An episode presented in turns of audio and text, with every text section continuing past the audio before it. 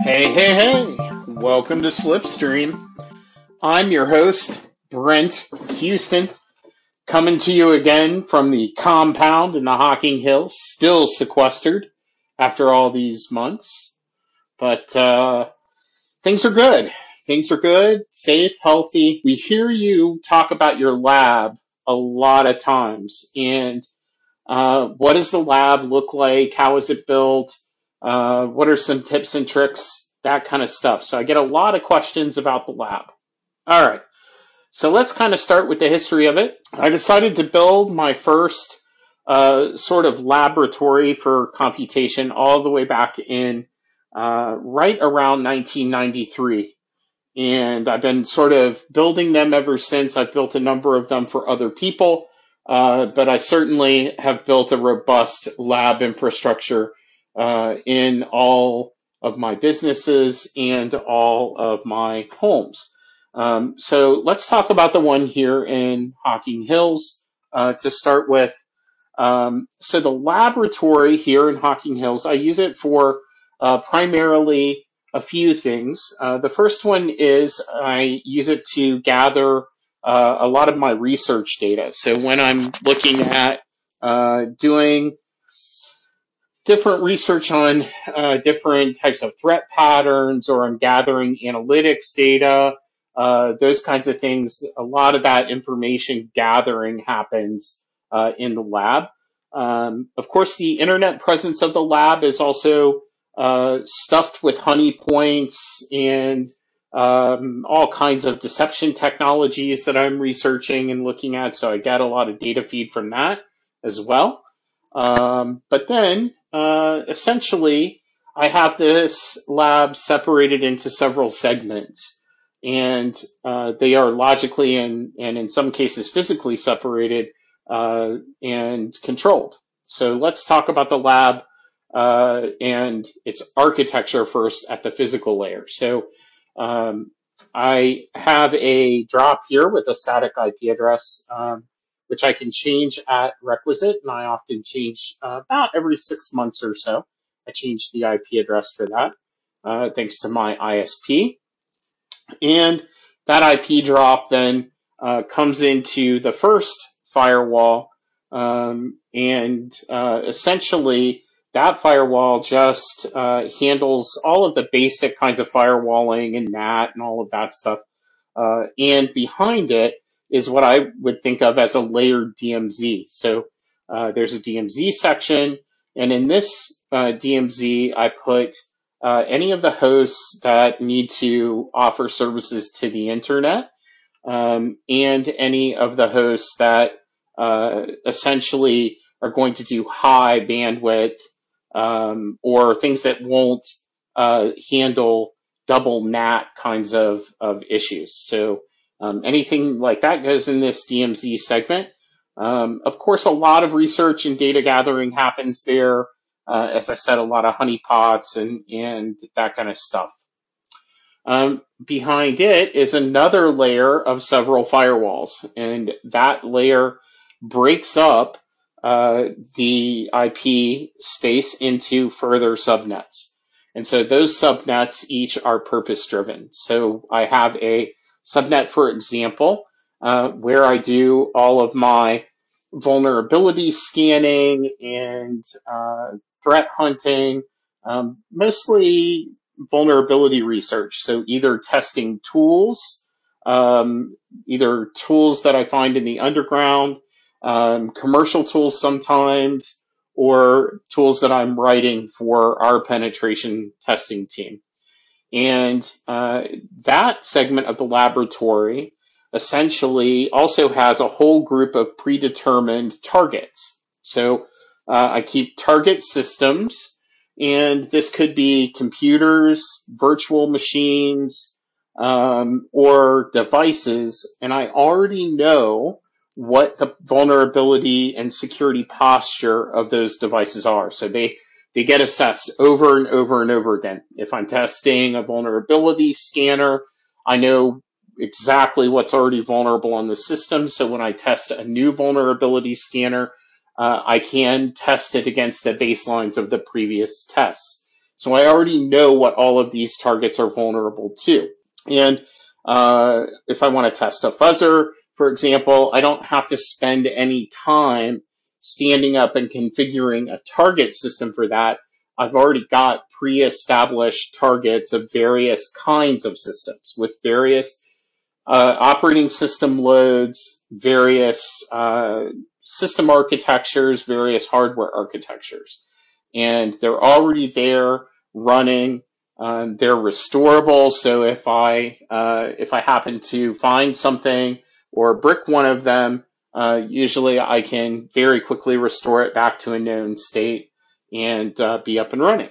So I just sort of keep that running all the time, and I'm continually testing new tools, new systems, that kind of stuff. So that's really my vulnerability research segment.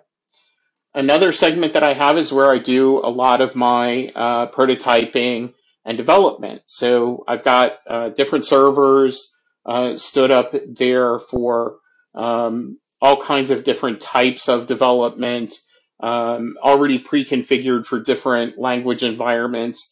And when I say server, a lot of these are Raspberry Pis. I have a huge number of Raspberry Pis.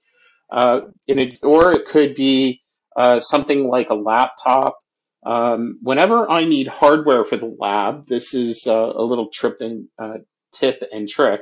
If I need hardware for the lab, I often find that hardware at thrift stores or pawn shops, places where I can get really cheap older hardware, because I don't need cutting edge, state-of-the-art hardware for the lab. I don't mind if an experiment or a piece of code takes a longer time to run.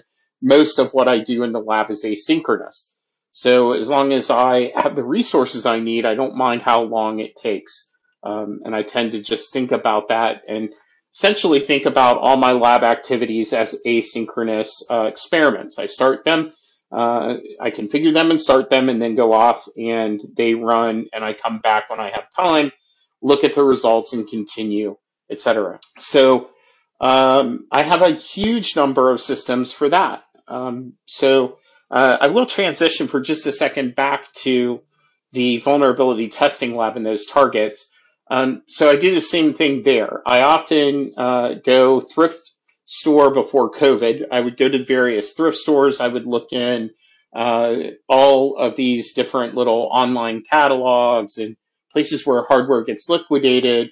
And over the years, I've acquired a whole bunch of older routers and modems and anything with an IP interface and an IP stack. So I have a whole bunch of different hardware platforms that just stay there for the purpose of being a target. And so I just got a stack of them, and they're all wired up and they're all powered and they all are running with the idea that that they can be assessed at any time. And there's probably not a single one of them that I spent more than about $70 to acquire. So just digging through eBay, digging through used hardware to build up a stack of different platforms that are sort of real world that give you targets for you to consume. Now, there are also a whole bunch of machine images, right, that you can download, virtual machines for Damn Vulnerable Linux. There's the PwnPi, there's a whole bunch of these pre-vulnerable pieces of hardware and software loads that you can use.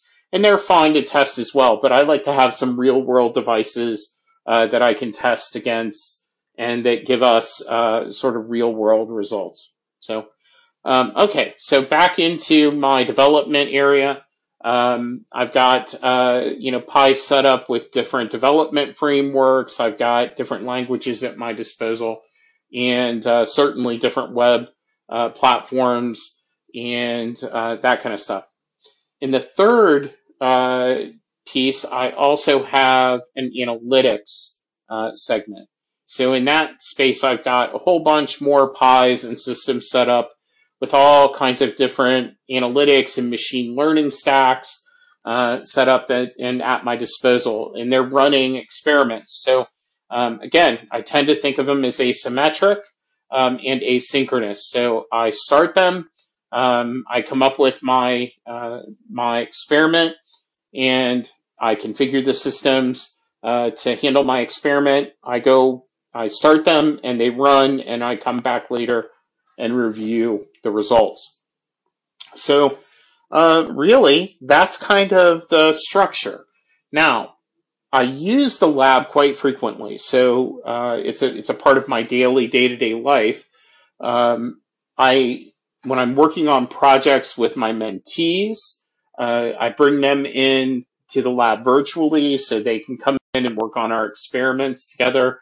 If I'm researching a specific threat pattern, I'm working with someone, or if I'm just alone researching them, oftentimes what I will do is write a piece of software to go out and find what I'm looking for, and I will spend much more time writing code to do analytics on data sets to get what I'm looking for, and then they sort of just run, and I watch over time the experiments and the results. So oftentimes I get interested in something, and I will start to do data collection, and I'll just watch it over time, looking for changes, looking for little nuances in it, and that gives me the topics to write and speak about. So that happens in the laboratory. Now, I do have multiples of these labs, so I have some that are virtual as well that run in various cloud providers for various functions. So I have those up there and running.